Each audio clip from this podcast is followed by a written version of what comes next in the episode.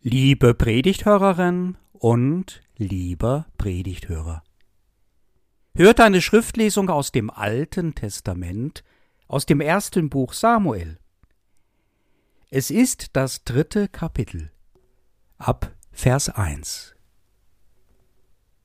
Zu der Zeit, als der Knabe Samuel dem Herrn diente unter Eli, war des Herrn Wort selten, und es gab kaum noch Offenbarungen. Und es begab sich zur selben Zeit, dass Eli lag an seinem Ort, und seine Augen fingen an, schwach zu werden, so dass er nicht mehr sehen konnte. Die Lampe Gottes war aber noch nicht verloschen. Und Samuel hatte sich gelegt im Tempel des Herrn, wo die Lade Gottes war. Und der Herr rief Samuel. Er aber antwortete, Siehe, hier bin ich, und lief zu Eli und sprach, Siehe, hier bin ich, du hast mich gerufen? Er aber sprach, Ich habe dich nicht gerufen, geh wieder hin und leg dich schlafen. Und er ging hin und legte sich schlafen. Der Herr rief abermals, Samuel. Und Samuel stand auf und ging zu Eli und sprach, Siehe, hier bin ich, du hast mich gerufen. Er aber sprach, Ich habe dich nicht gerufen, mein Sohn, jetzt geh wieder hin und leg dich schlafen. Aber Samuel kannte den Herrn noch nicht, und des Herrn Wort war ihm noch nicht offenbart. Und der Herr rief Samuel wieder zum dritten Mal. Und er stand auf und ging zu Eli und sprach, Ja siehe, hier bin ich, du hast mich gerufen. Da merkte Eli, dass der Herr den Knaben rief. Und Eli sprach zu Samuel, Geh wieder hin und leg dich schlafen. Und wenn du gerufen wirst, so sprich, Rede, Herr, denn dein Knecht hört. Samuel ging hin und legte sich an seinen Ort. Da kam der Herr und trat herzu und rief wie vorher Samuel, Samuel. Und Samuel sprach Rede, denn dein Knecht hört.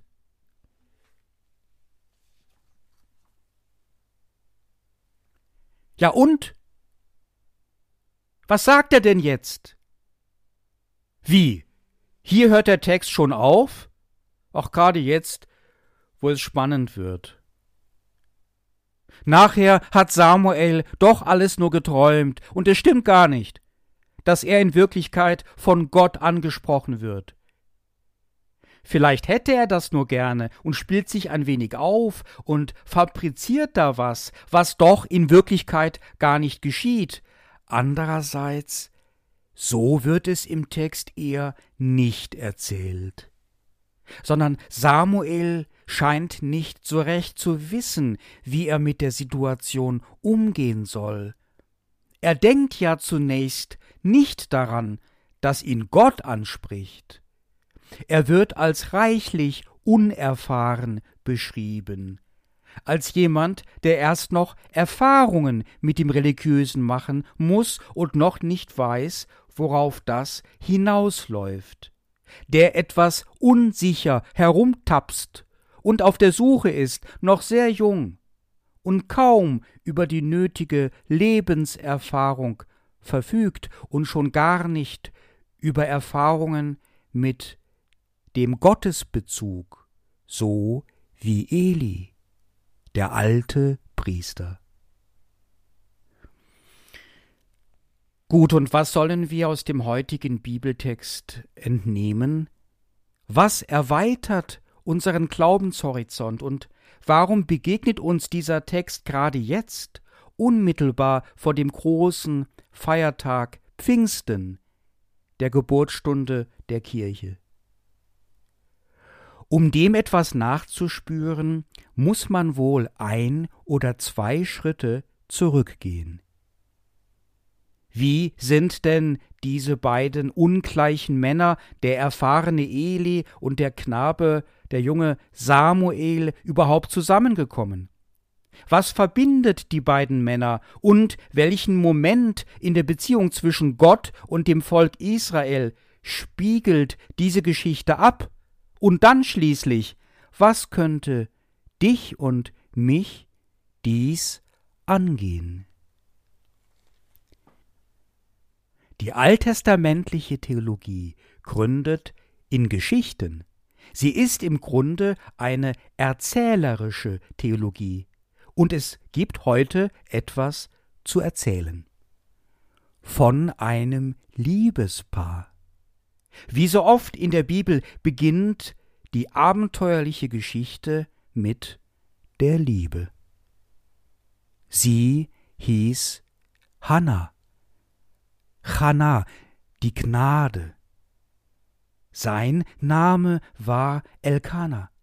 Das heißt übersetzt so viel wie Gott hat erworben. Wir werden gleich sehen, was Gott von Elkana erworben hat.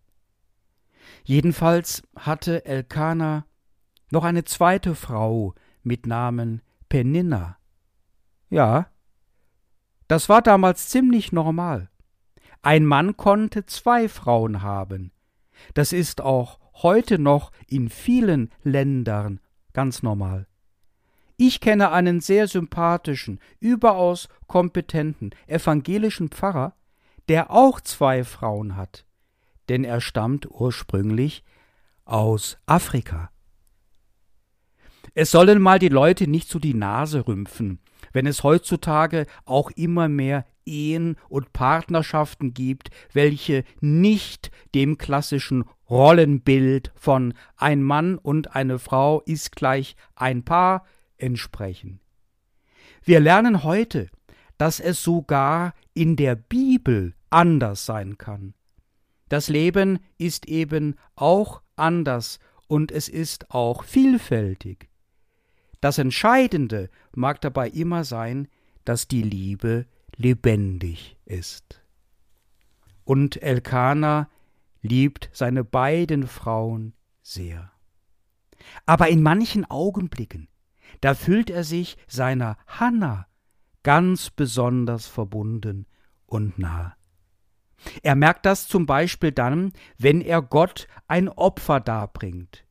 Ja, Elkanah ist ein religiöser Mann. Er ist gläubig und lebt nach den religiösen Vorschriften.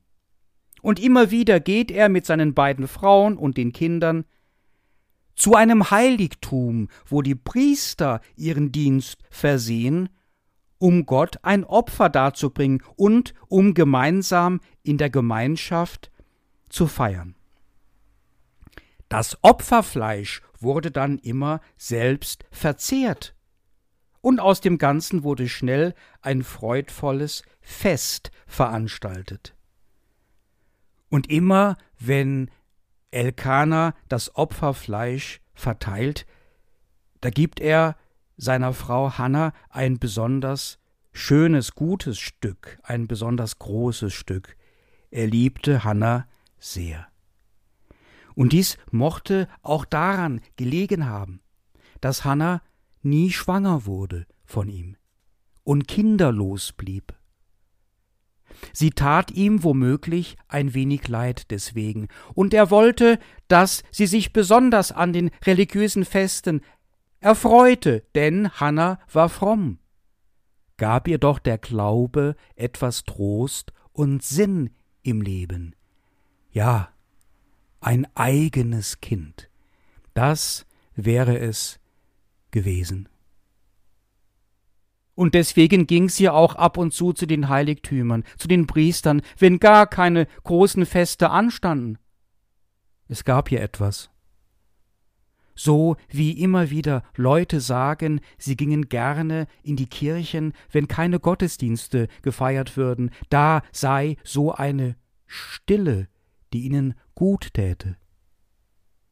Auch Hannah tut die Stille gut, denn sie hat etwas auf dem Herzen, und wenn ihr Herz überläuft, dann kann es auch geschehen, dass sie das, was da drin ist, ausspricht, dass sie es Gott sagt, was ihr großer Wunsch ist, und sie spricht mit ihm und betet. Das war allerdings ein wenig etwas Neues. Wir befinden uns im elften Jahrhundert vor Jesus Christus. Die Geschichte ist also weit über 3000 Jahre alt.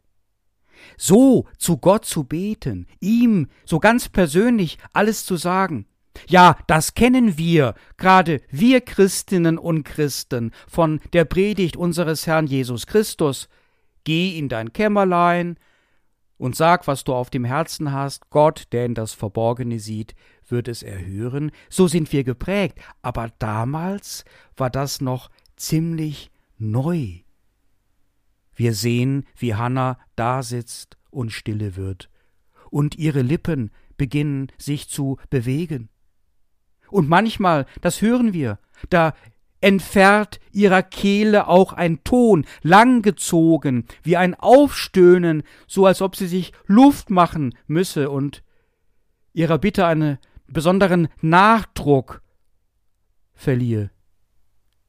Ihre Tränen vermischen sich mit ihren Worten, und jetzt kommt sie auf eine Idee. Und sie macht Gott ein Versprechen. Man könnte auch sagen, sie schlägt ihm etwas vor oder sie tut ein Gelübde. Wenn ich einen Sohn bekomme, dann werde ich ihn dir zurückgeben, Herr, und er soll ein Priester werden, so wie der Priester hier an diesem Heiligtum. Die ist besoffen. Der Priester hat sie beobachtet und ist sich ganz sicher. Die Frau da hat getrunken. Und er spricht sie an. Hey, willst du nicht endlich nach Hause gehen und deinen Weinrausch ausschlafen, Frau? Er will sie wegscheuchen. Doch Hanna widerspricht. Ich bin nicht betrunken, habe weder Wein noch Bier getrunken. Ich bin traurig und schütte mein Herz aus vor Gott, ja, das tut mir gut, damit sich mein Name verwirklicht und ich wirklich Gnade finde vor Gott. Und jetzt versteht Eli. Er ist ein Gottesmann und kennt die Stimme Gottes. Es ist ihm, als ob Gott zu ihm spräche durch diese Frau. Er sieht, dass er ihr Unrecht tat. Es tut ihm leid, und er sagt diese Worte Geh hin in Frieden. Gott wird dir diese Bitte erfüllen.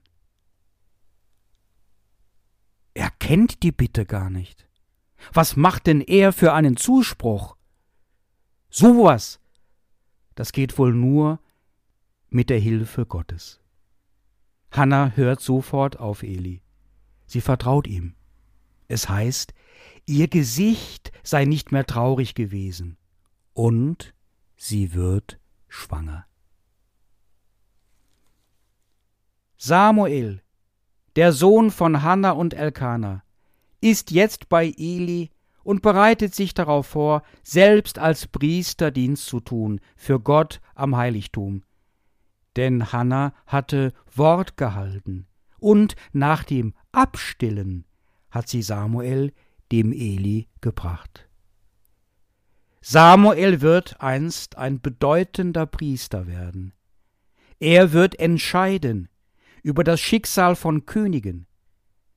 Und er wird schnell bekannt sein im ganzen Volk Israel. Aber zuerst einmal muss er sich entwickeln und lernen, sich einfühlen in das Heilige die Stimme Gottes entdecken, welche zu ihm spricht, seine ersten religiösen Erfahrungen sammeln, sich vertraut machen mit den Artikulationen von göttlicher Transzendenz. Und dabei hilft ihm Eli. Der Punkt ist dieser. Gott spricht zu uns so wie er den jungen Samuel angesprochen hat in der Nacht. Unsere Geistbegabtheit verschafft uns ein offenes Ohr für Gott. Wir könnten seine Stimme hören. Unsere Bildung, Bildung nach dem Wesen Gottes, lässt uns geistlich gleichzeitig sein mit dem Göttlichen, weil er uns sein Bild eingeprägt hat. Die Artikulationen der Transzendenz können auch uns geläufig sein. Wir sind in der Möglichkeit, potenzielle Gotteskenner und Gotteskennerinnen zu sein. Das ist für uns kein unverständliches Latein, die Theologie und die Gotteserkenntnis. Das Wort Gottes ist keinem von uns fern. Selbst ein Kind ist in der Lage, das Wort Gottes zu begreifen und seine Weisungen zu verstehen. Über 1000 Jahre nach dieser Geschichte wird Jesus von Nazareth dies ausdrücklich sagen. Die Kinder sind nicht fern von dem Reich Gottes, sie sind diesem Reich Gottes sogar besonders nahe. Matthäus überliefert es in seinem Evangelium im 18. Kapitel. Dann, am Ende dieser Geschichte, ist Samuel, der junge Mann, bereit für das Wort Gottes und kann sich ihm bewusst zuwenden. Das wird ausdrücklich ausgesagt. Hier bin ich, rede zu mir, mein Gott, ich höre dich. Drei Dinge sind es, welche dieses Hören auf die Stimme Gottes mit hervorgebracht haben.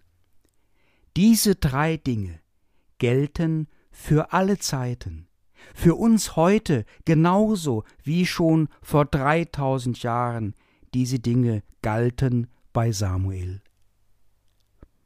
Aber ehe ich versuchen werde, diese drei Dinge zu benennen, muss ich noch eine Vorbemerkung machen.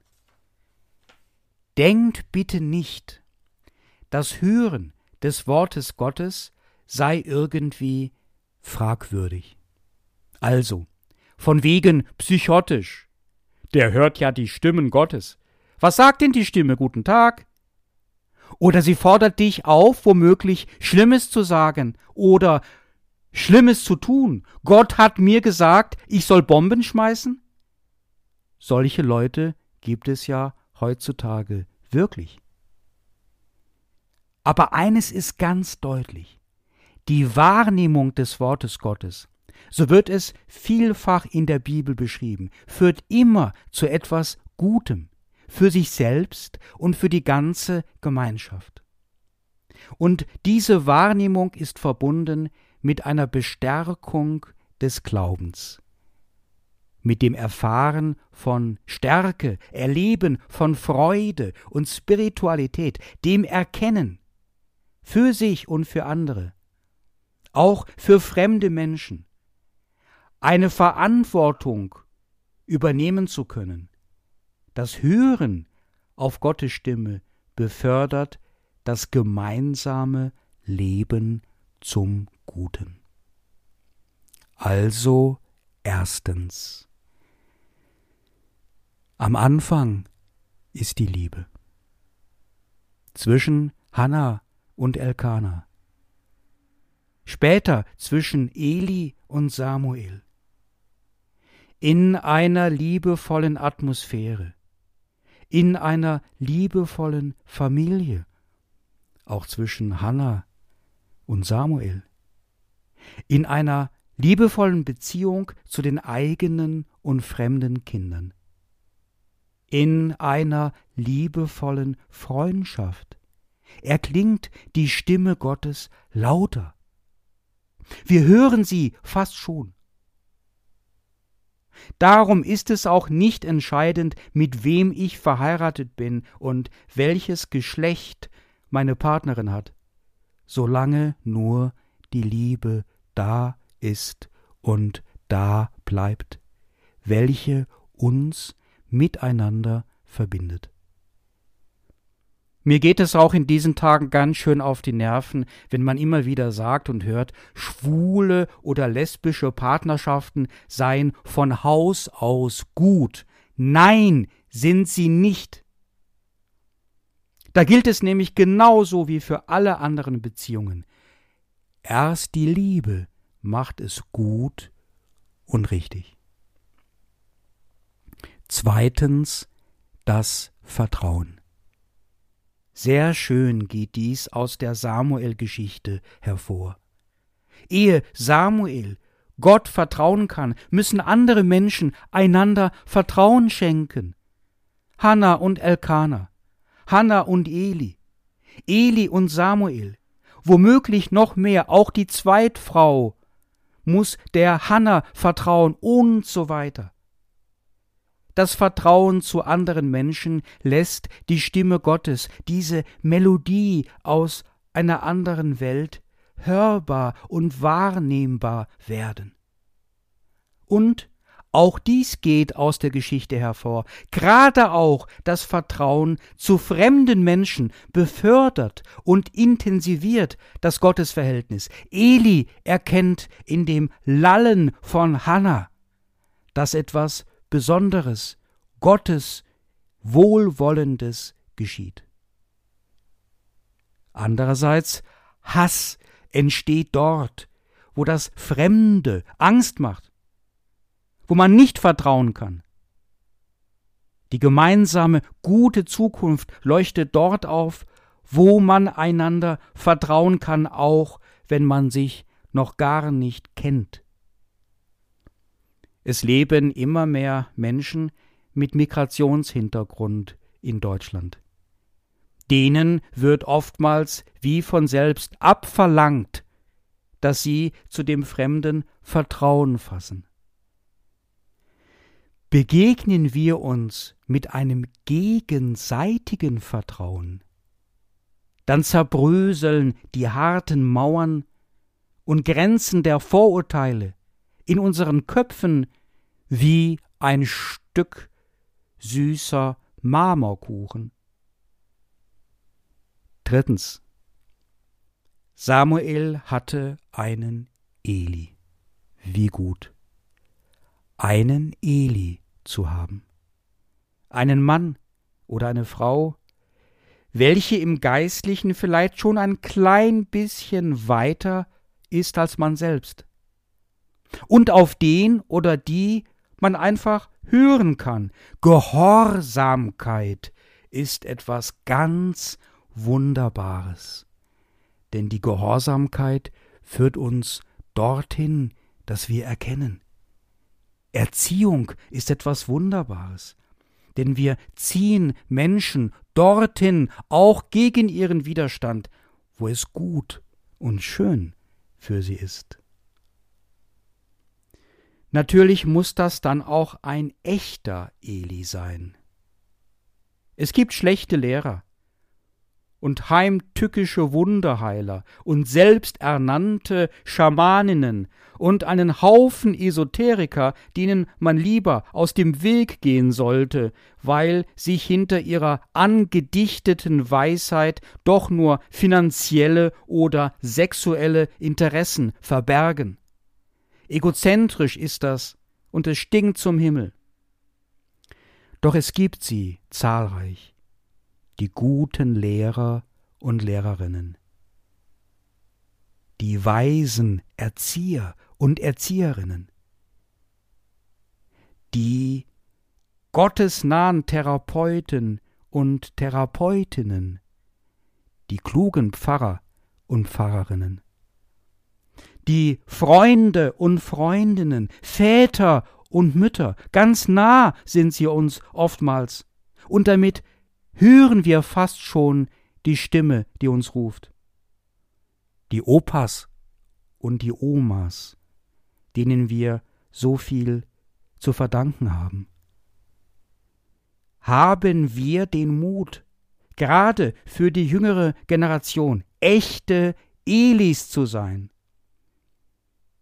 die Lampe leuchten zu lassen, so wie Jesus es uns sagt, lasst euer Licht leuchten vor den Menschen.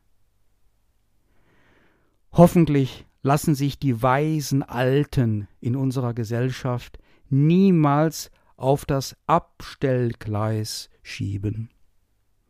Und auch wenn man als alter Mensch das Gefühl hat, man kommt da nicht mehr mit, mit der ganzen Technik, mit dem Internet, mit dem WhatsApp und was es alles noch so gibt. Lasst euch nicht irre machen. Wir brauchen euch so sehr, ihr alten, weisen Elis. Nehmt euch ein Vorbild an dem Musiker Udo Lindenberg, der wird jetzt 75 Jahre alt und der lässt seine Lampe noch sowas von glühen. Und wenn du, junger Mensch, eine Zeit lang gehört hast auf sie, auf die weisen Alten, dann brauchst du, genau wie Samuel, auch nicht mehr hinterher zu rennen, hinter ihnen her, sondern du bleibst wo du bist, und du gehst deinen Weg alleine weiter. Wirst selbst ein Eli, denn Gott spricht zu dir.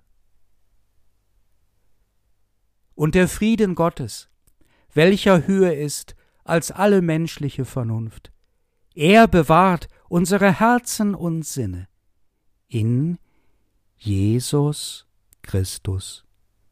Amen.